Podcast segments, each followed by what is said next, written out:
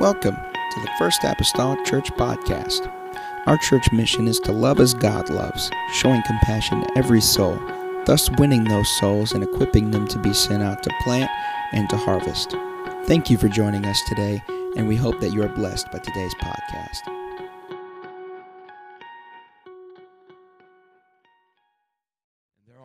Class, but want to give uh, thank you to Brother Alex and Sister Grace uh, for taking our kids to conference. And uh, we would have had even more kids that been able to go had it not been for sickness and things of that nature. But we pray that in the future, perhaps, maybe next year, they'll be able to go. Next year, once again, NYC will be over uh, Thanksgiving, uh, Wednesday, Thursday, and Friday again at the same location at the Gaylord Opryland Hotel in Nashville, Tennessee. And that will be a great, great time. Amen. And so we're looking forward to that already, a year separated from it. But we're thankful for them uh, taking our kids to and from. And uh, I don't know if he'll see this or not. One also, no, I'm, I'm not talking about him. I'm, I'm segueing from him now. Uh, also, uh, being that our, our, our van we really need to sell and get another one, uh, Pastor Tony Frederick allowed us to borrow his van uh, for going, and he may not see this. he may. I don't know. You never know about him. But we want to be thankful to Brother Frederick for the use of his church van and allowing us to be able to do that he didn't i mean yes came out of his mouth although almost whenever i was not even done asking the question he was already saying yes. And so we appreciate him uh, allowing us to use that. And uh, you know keep us from making it didn't have to make no knee jerk hurried you know purchase or anything like that and helping us in that. I appreciate that wholeheartedly. And to all of those that were there at nyc we jen and, and, and tyler came up on wednesday night drove up there to be in service and such. And so we are so thankful unto them. Amen. And the support of those that were there. Luke chapter number six. Luke chapter number six. We're going to begin with verse number verse number 12. I can see all your faces this morning. Whenever you're standing on the platform of NYC, you see nothing but lights and fog. I guarantee you don't see faces, you don't see anything. You don't see anyone. I'm telling you the truth. You do not see anyone unless you go like this. You saw me do that a few times just so I could see people. Amen. But uh, I can see all of you today. Amen. Luke chapter number six. Last Sunday, I spoke a few times about prayer, and I'm continuing in the vein of that. And evidently, that is the vein where I need to be. Our superintendent told us whenever he stood before all of us the other night concerning his vision for the assemblies of the Lord Jesus Christ of the coming year, and incorporated in that was a rededication and a recommitment back to prayer. And so, if that's the voice of our superintendent, then I just feel like I'm just right where I need to be in talking about prayer. And so, I'm going to talk about it again today. I might talk about it till you get sick of me talking about it. Be like that one minister, he preached on John 3:16 for five services in a row. Like when you go get off that, he said, when you get it. and so, anyway, Psalm 6 and verse number 12, and or not Psalms, Luke and it came to pass in those days that he, this is speaking of Jesus, went out into a mountain to pray and continued all night in prayer to God. And when it was day, he called unto him his disciples, and of them he chose twelve, whom also he named apostles Simon, whom he also named Peter, and Andrew his brother, James and John, Philip and Bartholomew, Matthew and Thomas, James the son of Alphaeus, and Simon called Zelotes, and Judas the brother of James, and Judas Iscariot, which also was the traitor. Amen. And so this is speaking of Jesus. This is speaking about prayer. Amen, somewhat. And I want to talk very simply about a prayer life. A prayer life. Amen. Can we go to the Lord in prayer? Amen. Today. God, we're so thankful today. Lord, that we have this chance and the opportunity. God, we don't want to fail to be mindful, Lord, of you. God, you're able, Jesus, God, to work, Lord, in the affairs of mankind.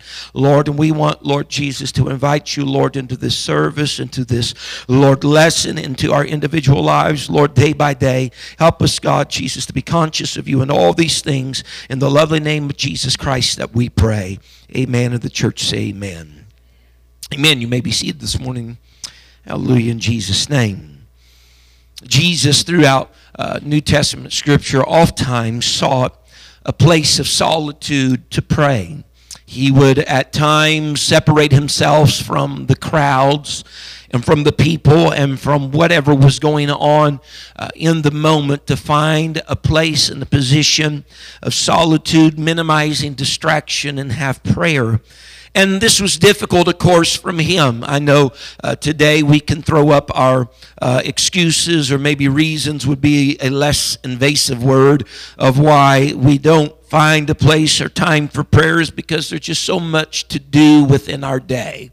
So many things that demand our attention, so many people that need us. Well, no, well, that was very difficult for the Lord too. There's always someone that's wanting to talk to him or touch him or have his uh, impression in their life. And so it was difficult since people were constantly vying for his attention, for him to have time to get away and hew out a spot and pray as well. Even there were times even that he was attempting to rest, that the people were thronging him and, and wanting his attention. And so he, he would oftentimes resort to mountainous areas, and that became his prayer closet. That became his place of prayer. He frequented them according to Scripture. As we read through the Gospels, there were times that he prayed early in the morning. The Scripture says there were times that he prayed, uh, the, the Bible terms it like this in the King James, a great time before day, so even before the cresting of the sun. And there were other times that he prayed late at night, or as in this particular chapter and setting the scripture all through the night. And so he in the mountain here is spending a he's having an all-night prayer meeting. He just and it's just just him. He's having an all-night prayer meeting by himself. And on the following day, he calls a multitude of the disciples together, not just the 12, but a multitude. There are several people in Scripture that were known as disciples. A disciple is just a learner, it's a pupil, uh, someone that is being taught. And so he had this multitude of disciples that came to himself, but then out of that multitude, he chose the 12 apostles as they are spoken of here in chapter number 6. And whenever we consider the Gospel of Luke in itself, there is no other gospel uh, with the with with the frequency of prayer mentioned any more than the gospel of luke. You can read matthew and mark and john and you read prayer mentioned there as well but the gospel of luke mentions this subject matter of prayer more than any other gospel. It's more prominent there. They all, all, all three, four of these men, Matthew, Mark, Luke, and John, had, of course, different audiences that they were speaking to or writing to when they wrote their particular gospels. And many of them have the same stories that's in one you can find in another. And so maybe one time one of them highlights the idea that prayer was there, another one that doesn't mention it. But nonetheless, Luke mentions it prayers are specifically talked about and mentioned throughout the Gospel of Luke. And for that matter, they are carefully shown and they're carefully mentioned and showcased in the life of the Lord Jesus Christ within the Gospel of Luke.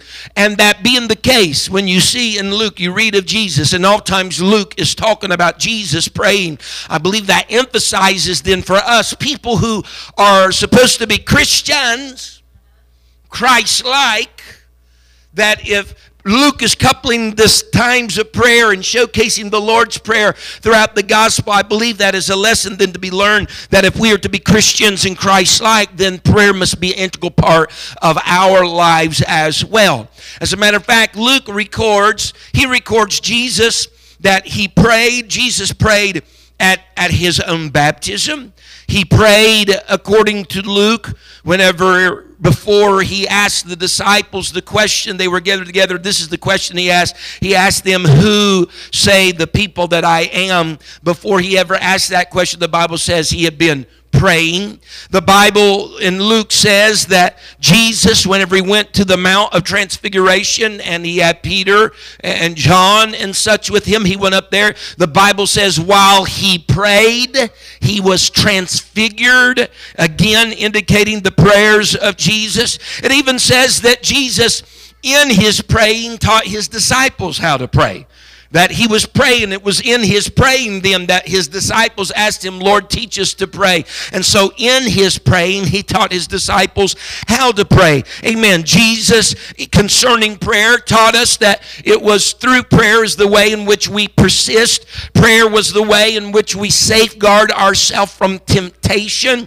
Amen. All of this is found in the Gospel of Luke. And whenever we look at this and we see where prayer crops up in the life of Jesus in this gospel, gospel and other gospels, we can almost see prayer as an antidote or as an answer to things that we face you know, uh, prayer before baptism, or uh, when the scribes and Pharisees are seeking after his life, he's going to pray, or all these different things. We almost look at prayer and say, well, okay, so prayer prayer is is okay or it's acceptable or when you should pray is whenever you need an answer or when you should pray is whenever you you you, you need it to face hard, struggling times. In other words, if you're near fainting on your journey, then that's the time that we should pray. Or if you're feeling pressure of temptation in your life, that's a great time to pray. And while I agree this morning, those are excellent times to pray excellent times to pray whenever you're in trouble and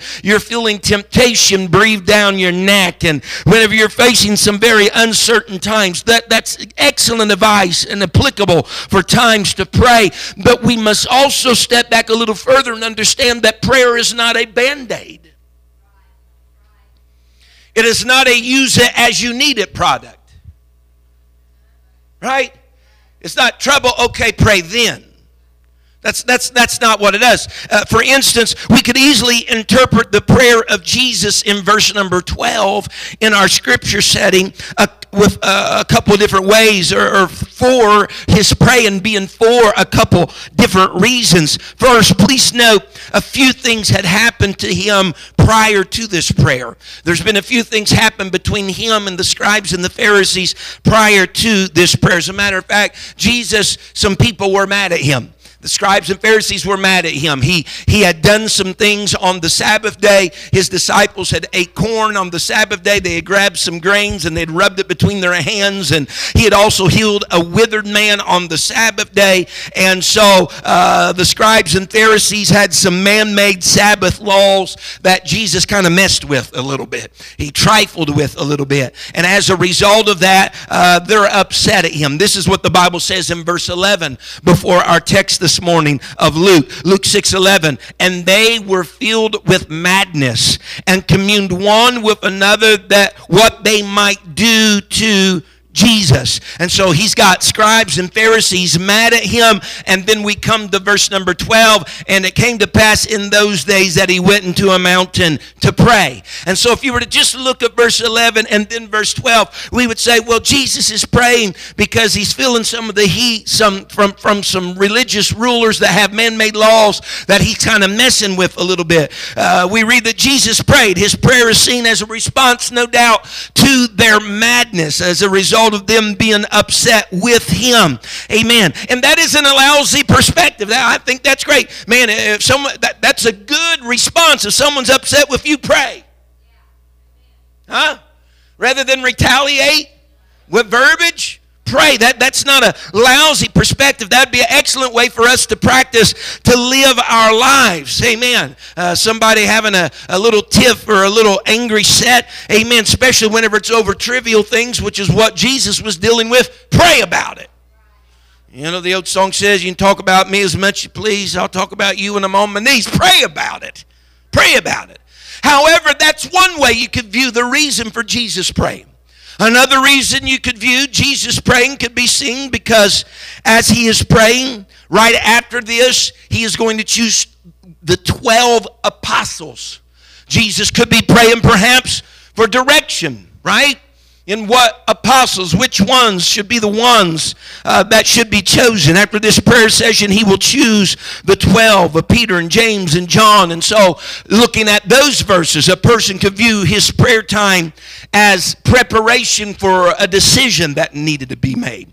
Preparation for a decision that needed to be made about this inner core of people that was going to be around him, that he was going to invest three and a half years of his life and ministry into. And again,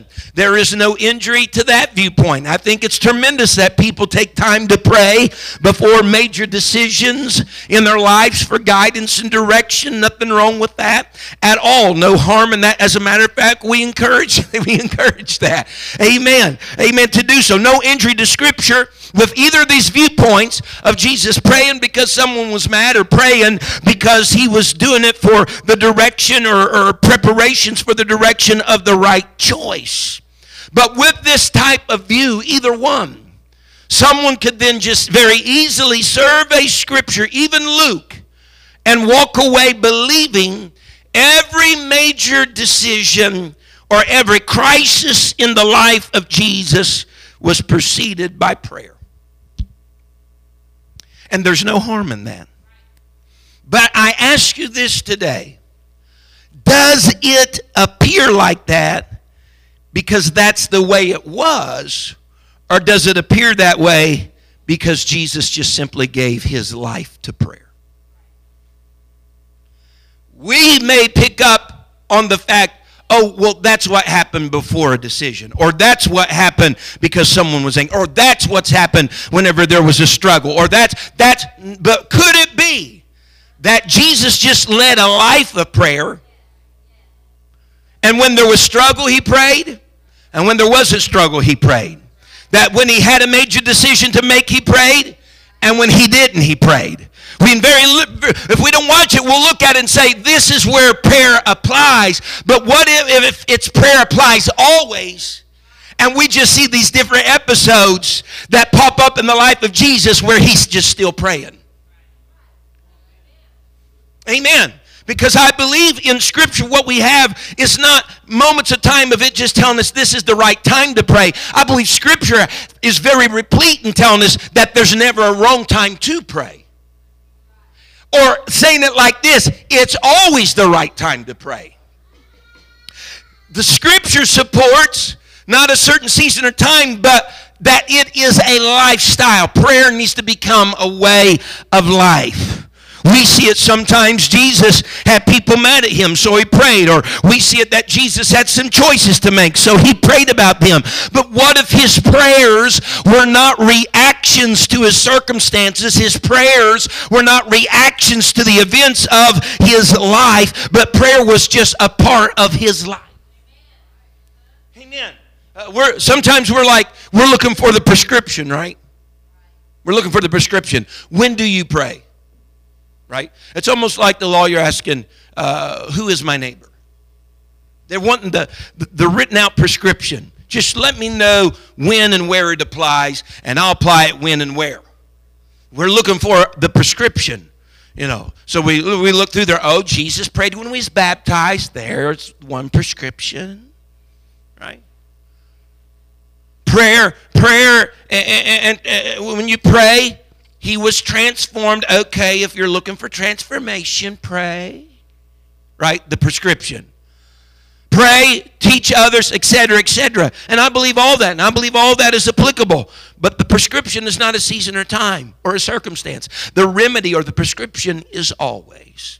Luke chapter number 18 and verse number 1 states these words. And he, speaking of Jesus, spake a parable unto them to this end that men ought always to pray and not to faint. The parable urged them that the, the end, the capstone, the meaning, the flavor of the parable is that men ought always to pray. They should not skip offering their prayers. They should not neglect offering their prayers. They ought, everybody say ought. They ought always. It is our, our duty. It is our responsibility. We ought always to do it. Do it daily and not shirk from the responsibility of prayer. Uh, I don't have to give you a prescription, and I tell you when you're sick, pray. No, just pray, and if you keep doing that, it'll overlap sometime when you're sick. Amen. I don't have to tell you to pray whenever hard circumstances come. If you keep praying, hard circumstances will overlap sometime while you're praying.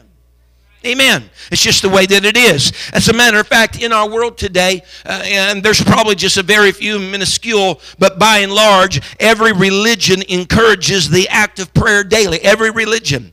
Now, they're not praying to our God, they're praying to other gods, they're praying to idols, they're praying to a lot of different things, but almost every religion in the world encourages the act of daily prayer. The person may change, the object that they are praying to may change, but the, the, the fact of the matter is they all encourage the act of daily prayer. And I think then that should, just in the minds of humanity, understand that even through the eyes of humanity, regardless of what God is being served, there is a high view of the importance of prayer to people's quote unquote religions and the mechanics of everyday life. As a matter of fact, both uh, still yet today, thank God for it. You know, you better be uh, glad again that you're an American. You live in the good old USA. Still today, both houses of Congress, the Senate and the House of Representatives, have a chaplain that enter into each of those separate chambers, amen, daily and opens the Senate and the House of Representatives, guess what? With prayer. In 1787, Benjamin Franklin suggested that each day of the Constitutional Convention be opened in prayer, saying this is what Benjamin said. He said, The longer I live, the convincing proofs I see of the truth that God governs in the affairs of men. Amen. Listen, it's not that God just governs the affairs of our government, but the day to day government of our individual lives. God governs the affairs of men, and it's important that we speak to Him. Paul admonished them at Thessalonica. He said this in 1 Thessalonians 5:17. Pray, it's a very short verse. Pray, I think the verse before it says rejoice evermore or something to that effect. And the next verse says, pray without ceasing. Why? Because if God directs the affairs of life, then I need Him right? If he is the director and the, uh, the conductor of life, it would be good to have him lean in on my life and the affairs that go on within my life. Prayer, amen, folks. This morning we've said this before, but I'm going to be an old horn today that's sounding an old thing. Prayer is one way that we show our dis- de- dependency and dis- display our dependency upon God. Prayer doesn't mean you have it all together. Prayer is your understanding you don't, and that's the reason why you're praying. Amen. We prayed for daily bread because we know that we couldn't secure it by ourselves. We pray because we know we can't live this life on our own. And when we believe we can, that arrogance come over us and guess what happens? Something shows up that drives us to our need, that shows us to realize you do need me. Your next breath is in the very palm of my hand, and I can snatch it at any moment. Amen. Prayer shows our dependency upon God. And whenever we start lacking prayer, we get under this great deception that we can do it without Him. Amen. We can do it without Him. And see, that's the reason why things then enter sometimes that is totally beyond our scope. We don't have enough money to pay for it. We don't have a doctor good enough to cure it. You know what that is? A reminder. You still need me. You still need me, my dependency upon Him. Isn't amazing that we don't pray sometimes unless we perceive that we need God? Huh? So I, I've been praying, I really need the Lord. You needed Him before that ever happened. You, You, you, you needed him before that. I know you think that was your own grease that was oiling the mechanism, but it wasn't. It was God. All the other times of my life, amen. Life, life, life's happening. You think life is happening for you without his intervention? You think life is really going on for you without his help? I'm telling you, we are sadly mistaken if that's what we think. We need the Lord and we need a prayer life because if He's directing the affairs, I want Him daily helping direct the affairs of Paul McGee. I'm telling you right now. And here's another thing when we talk about prayer, yeah, it's supplication and it's thanksgiving and it's petition to God. All those things fall under the umbrella of prayer. But there's something else we must understand about prayer prayer is a form of worship. Prayer is a form of worship. You might not see it like that, but the time that you spend in prayer is worship. It is. Because here's the fact of the matter when you choose to spend time with God in prayer, when you make that choice to do that, you have decided not to spend time on something else or with someone else. Therefore, you've elevated him above those other things and those other people, and he is the sole object of your attention. That's worship.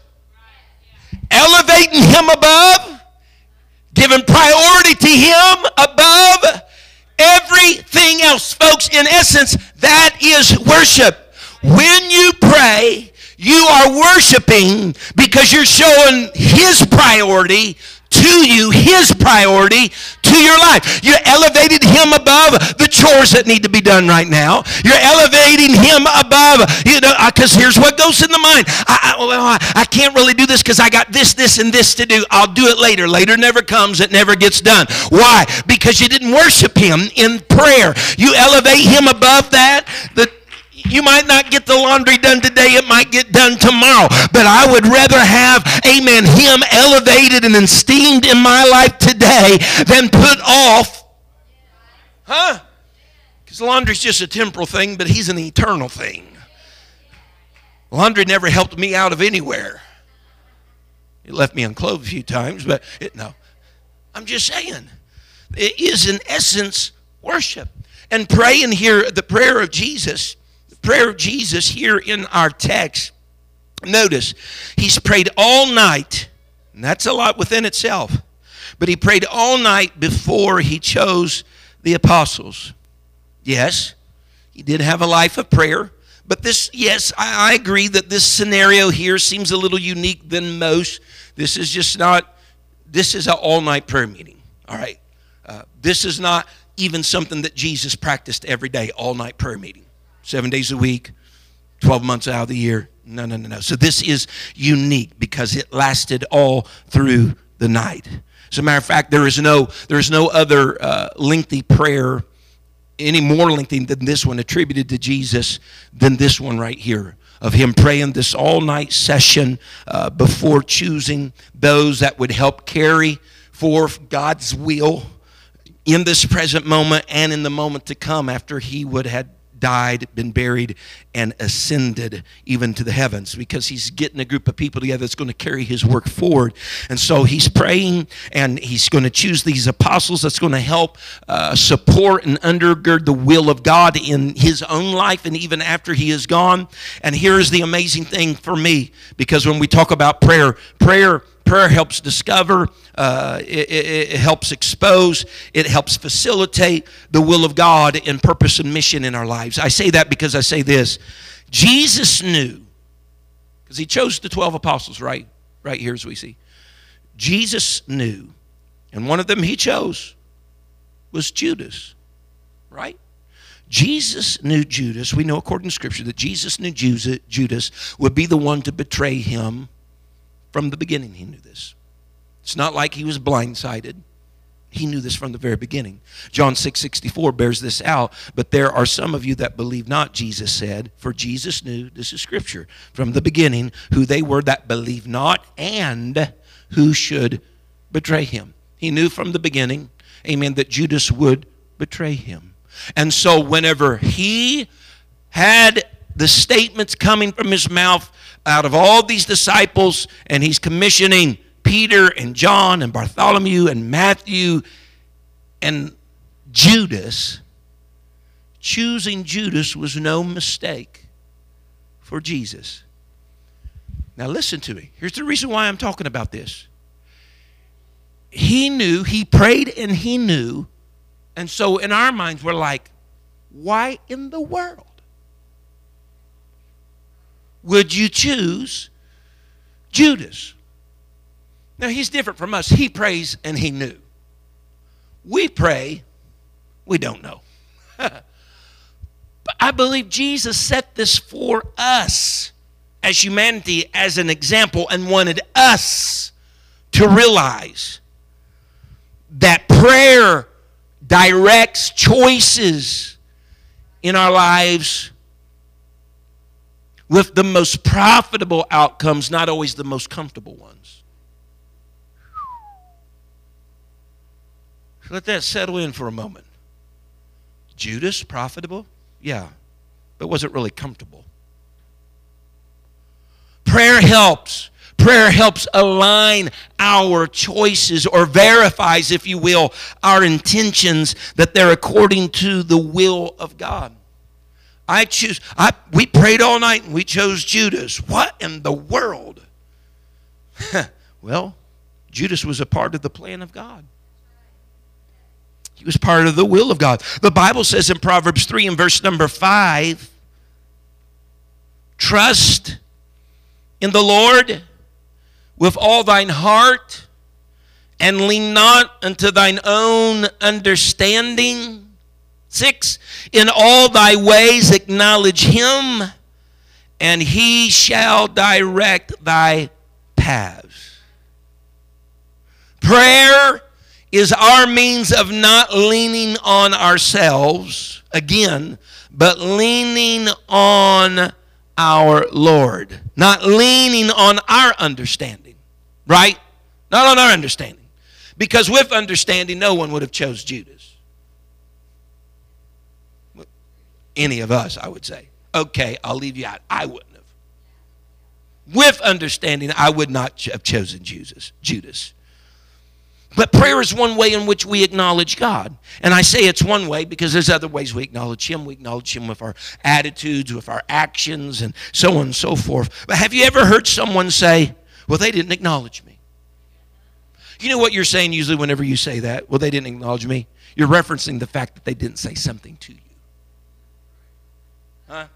That's really usually what you're getting at. It's not like they gave you the wink or, you know, the eyebrows raised. It's usually they didn't say something to you all of our ways we need to acknowledge him we need to speak amen unto the lord this approach then the bible says in verse 6 of proverbs 3 then he shall direct our paths he shall direct our paths. Unless we believe, and here's, here's the false idea, unless we believe that our ways are, are, are, directed by Him, and those ways that are directed by Him include a paved interstate highway with no ruts in the road and no potholes and, and all of that with no bumps, then we are fools uh, because Judas was chosen as an apostle. He prayed, and yet Judas, the traitor, was chosen. And I'll say this today a better prayer from Jesus wouldn't have changed that. A more complex prayer from Jesus would not have changed that. Because it was God's will for Jesus to have a traitor in the group of his 12. And I say this morning, you know, when we look at this and we look at the story of Jesus and Judas, and you know this, but Judas is very instrumental very instrumental then in the mission that Jesus came for, right? He's very instrumental in that. So I guess what I'm getting at is this prayer doesn't, doesn't exempt us from frustration. Prayer doesn't exempt us from fear. Prayer doesn't exempt us from opposition. But what prayer does is invite God's will. And here's the awesome thing about prayer. It invites God's will, which sometimes may not, may not be what we would choose for ourselves. Right? If we knew the mechanics of it, if we knew what was coming down the pike, right? We'd probably never choose that for ourselves, but that's the way God's will sometimes. The ultimate thing is, though, is it working out its mission and purpose for the overall bird's eye view of my life? Hmm? Right? And sometimes it includes traitors. Sometimes it includes Judases. And prayer, though, allows that will it conditions us to let that will. We pray. I mean, who would pray for Judas to be a part of their life? No one. But God's will sought in prayer invited a Judas, which helped fulfill the ultimate purpose of Christ Jesus. You need prayer and you need to pray because by doing so, through prayer, it'll invite things in your life that in your humanity you wouldn't normally invite into your life. Uh huh. And although it may seem when it arrives gloom, doom, and despair, and woe is me, it's really helping you to become what God wants you to be. Amen. I would dare to say this morning, since we know the whole story and the whole picture, nobody here today would dismiss Judas from the 12. Nobody would push the traitor out if they knew Calvary was canceled as a result of it.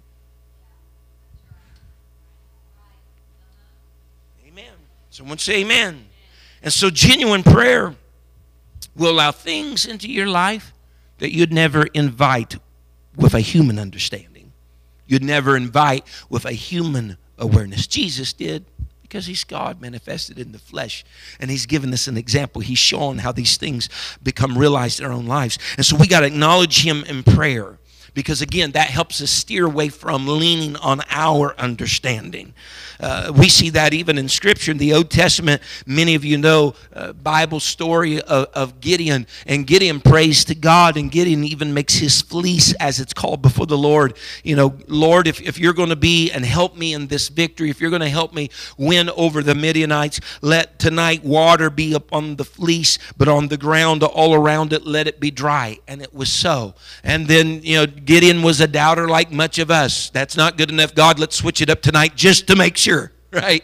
And he says if you'll if you'll make it wet on the ground and dry on the fleece i know that you're going to be there to fight with us in force. And it was so just as gideon said. And so he prayed into the lord for verification that god would save israel by his hand.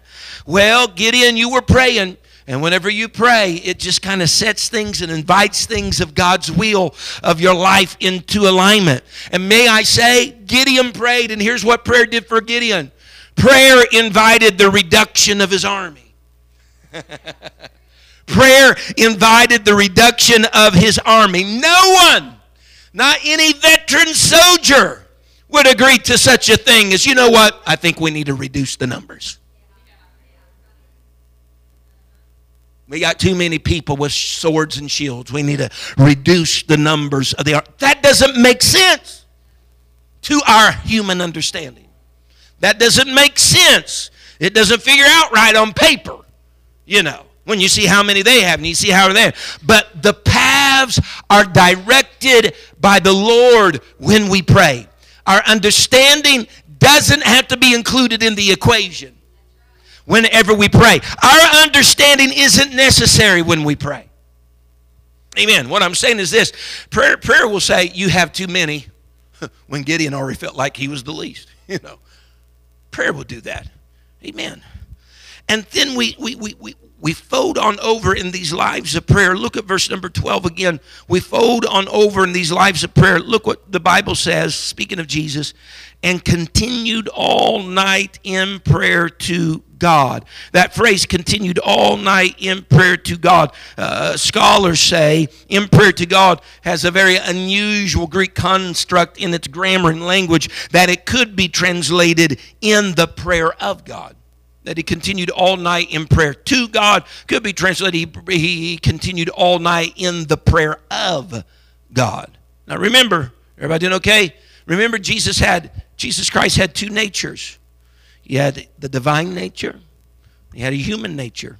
Remember? We see this in Scripture play out in several. If you'll just allow me here for a moment, he has two natures. In John 8 40, Jesus Christ is described as a man. In John 20 28, he is described as God. In John 8 57, he is described as not yet being 50 years old. In Micah 5 2, he's described as being eternal. In Luke 2 16, he's described as being a babe. In Mark 2:10, he's described as being on earth, and in John 3:13, Jesus is described as being in heaven. In Isaiah 9 6, he's called the mighty God. In Hebrews 5 8, he is spoken of as learning, but in John 21 17, he's spoken of as knowing all. Two natures. How can you be learning and knowing all? Because on your human nature side, you're learning, but on the divine side, you know all. In 2 Corinthians 13 4, he's described as being weak, but in Revelations 1 8, he's described as the Almighty. Amen. There are two natures of Jesus Christ. In Luke 22 41, the Bible describes Jesus Christ that he prayed. In John 14 14, it describes him that he answered prayer. Two natures. And so it seems that Jesus began here in Luke 6, he began to pray as a mortal man. Right? He prays to God. We see that in John 17 as well, the high priestly prayer. He's praying to God.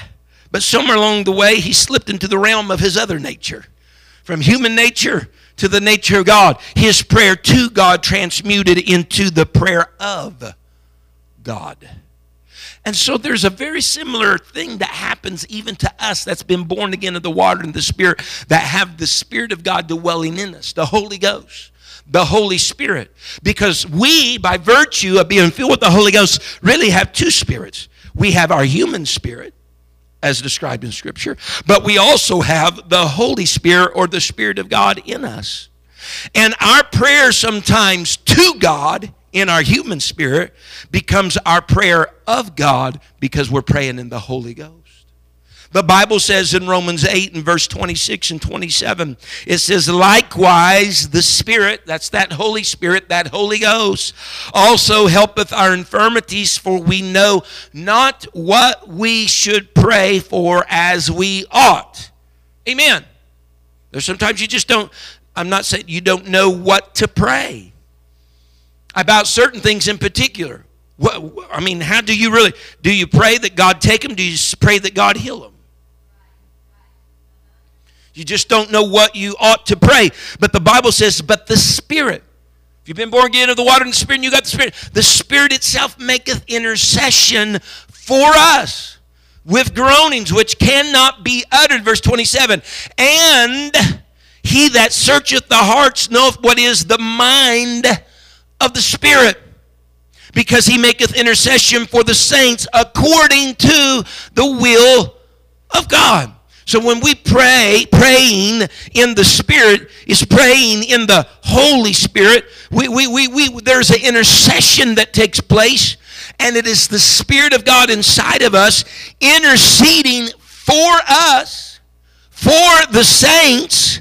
It's making intercession for the saints, and note, it's doing it according to God's will for us according to God's will for our lives. Here's the important thing. A lot of times, and we've preached about this and said this, but this helped me, hit me strongly just yesterday. We talked about praying in the Spirit and interceding in the Spirit. Oh, when you do that, you're praying about things for other people that they don't even that, that you don't even know and you don't not even aware of. And I've taught that and I preach that. Whenever the Spirit begins to pray through you, you're, you're praying about needs that maybe you not, might not even be aware about or outcomes that need to happen that you're not aware of. And all of that is good and fine But I think we need to take ownership of these two verses for us first because it says the Spirit is making intercession for us. It's being making intercession for the saints. When you pray in the Spirit, the Spirit is making intercession for even you.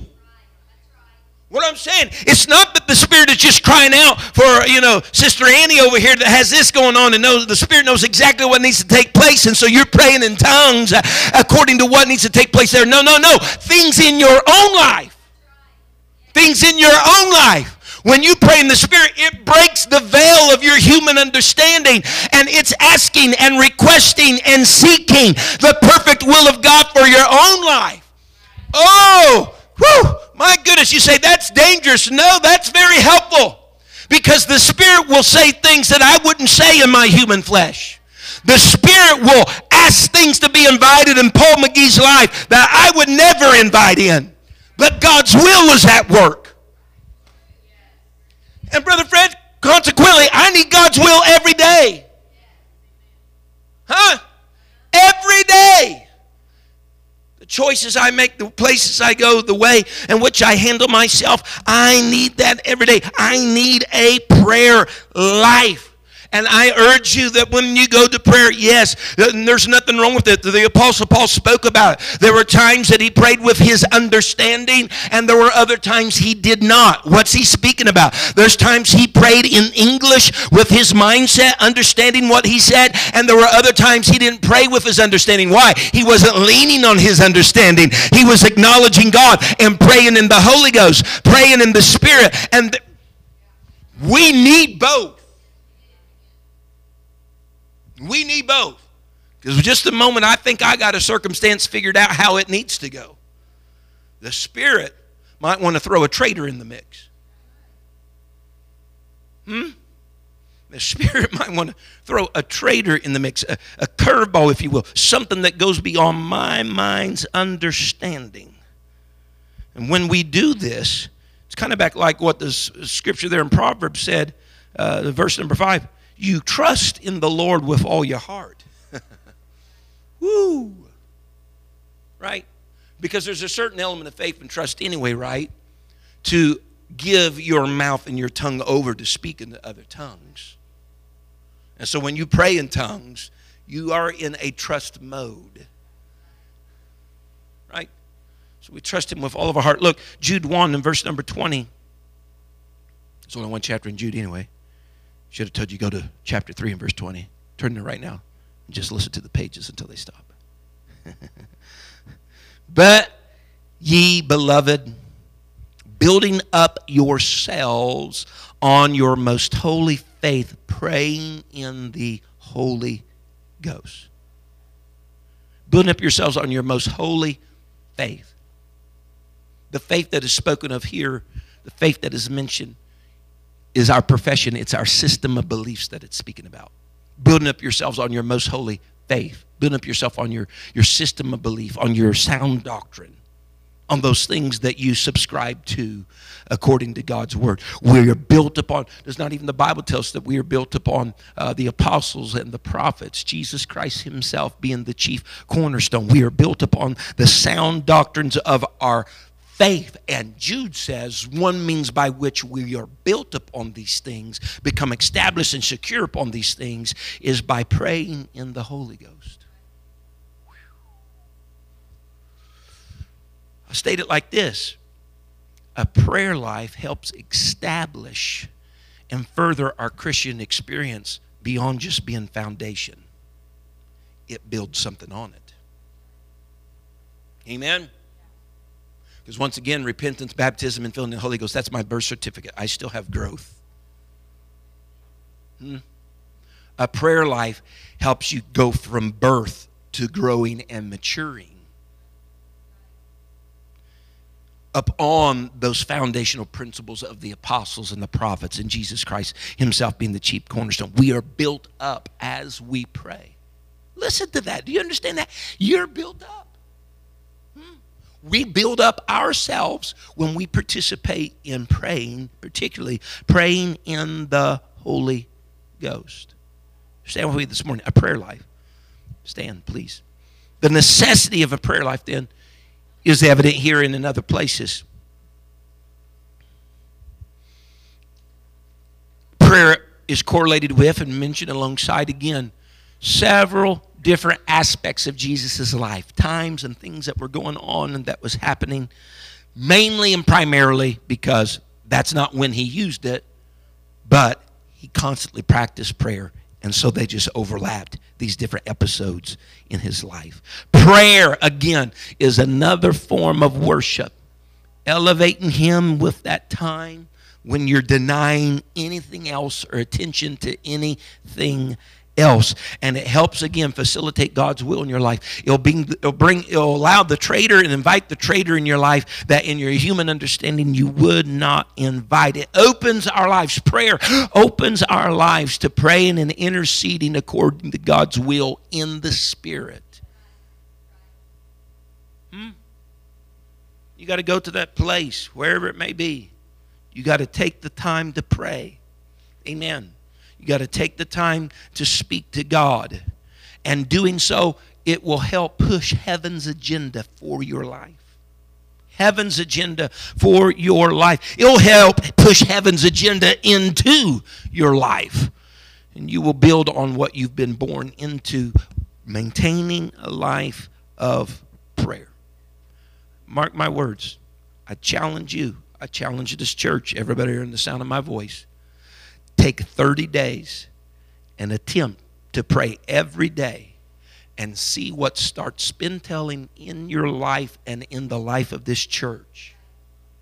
You know, they have the 30 day challenge, K level, listen Christian meeting for 30 days, all that. I'm telling you, take 30 days and be persistent in prayer and see how life is, how you feel, how you connect when you come here, and what happens around here.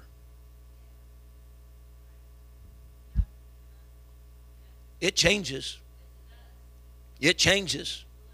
Brother Fred, I know whenever I've when I'm missing the mark, when I'm hitting the mark. Concerning prayer, I know when I've not been as sincere at it as I should be, or I've missed here and there.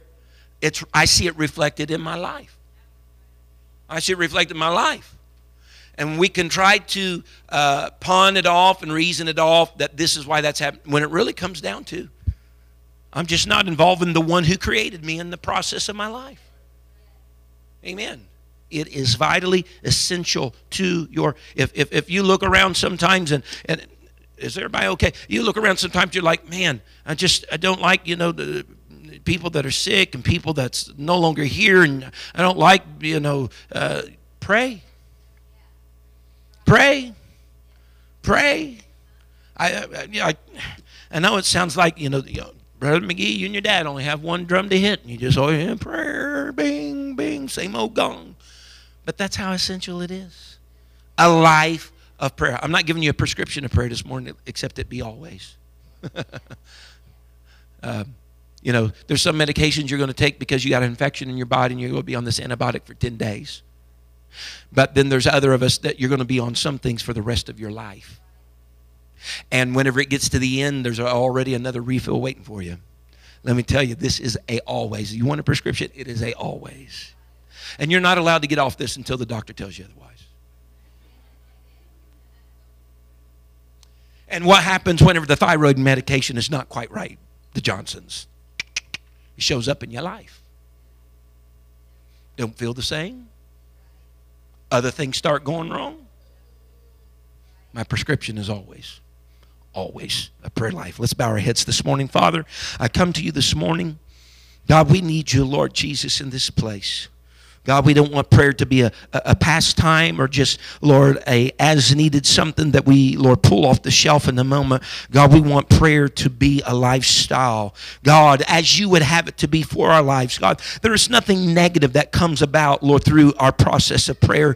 Is there sacrifice involved? Yes. Lord, is, does it mean denying some other things for periods of time? Yes. But Lord, the benefits, the payout, the, the, the, the building up, Lord, of, of it in our lives, the things that it invites, that we would not under our own understanding or knowledge invite ourselves, but God, as it's helping to push the wheel of the agenda of God in our lives. God, though it may seem traumatic at times, if the overall arching purpose and mission of it is advancing me forward in my growth for the kingdom, God, then I need that in my life. Lord, I cast my care upon you. Lord, my dependence is squarely upon you. Lord, we do not walk through this life on our own.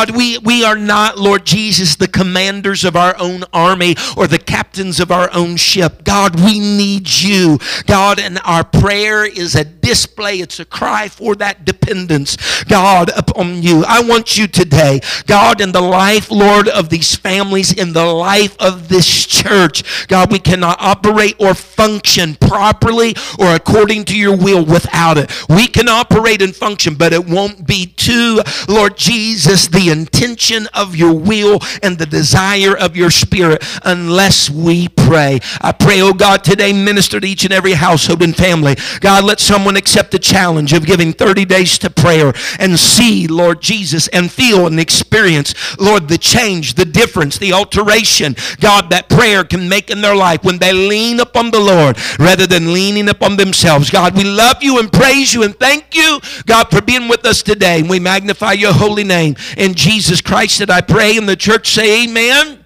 Amen, amen. Please come back tonight. Amen. Don't forget Wednesday, Esther, Thursday, prayer. Prayer on Thursday. Amen. Deny some things on Thursday and give a little bit of time, amen, to some collective prayer with one another as we're finishing out this, this year. Amen. God bless you in Jesus' name. Thank you for listening. If you would like more information about our services and activities, you can find us on Facebook, Instagram, and Twitter with the username FACMC. Again, that's FACMC. Thank you and have a blessed day.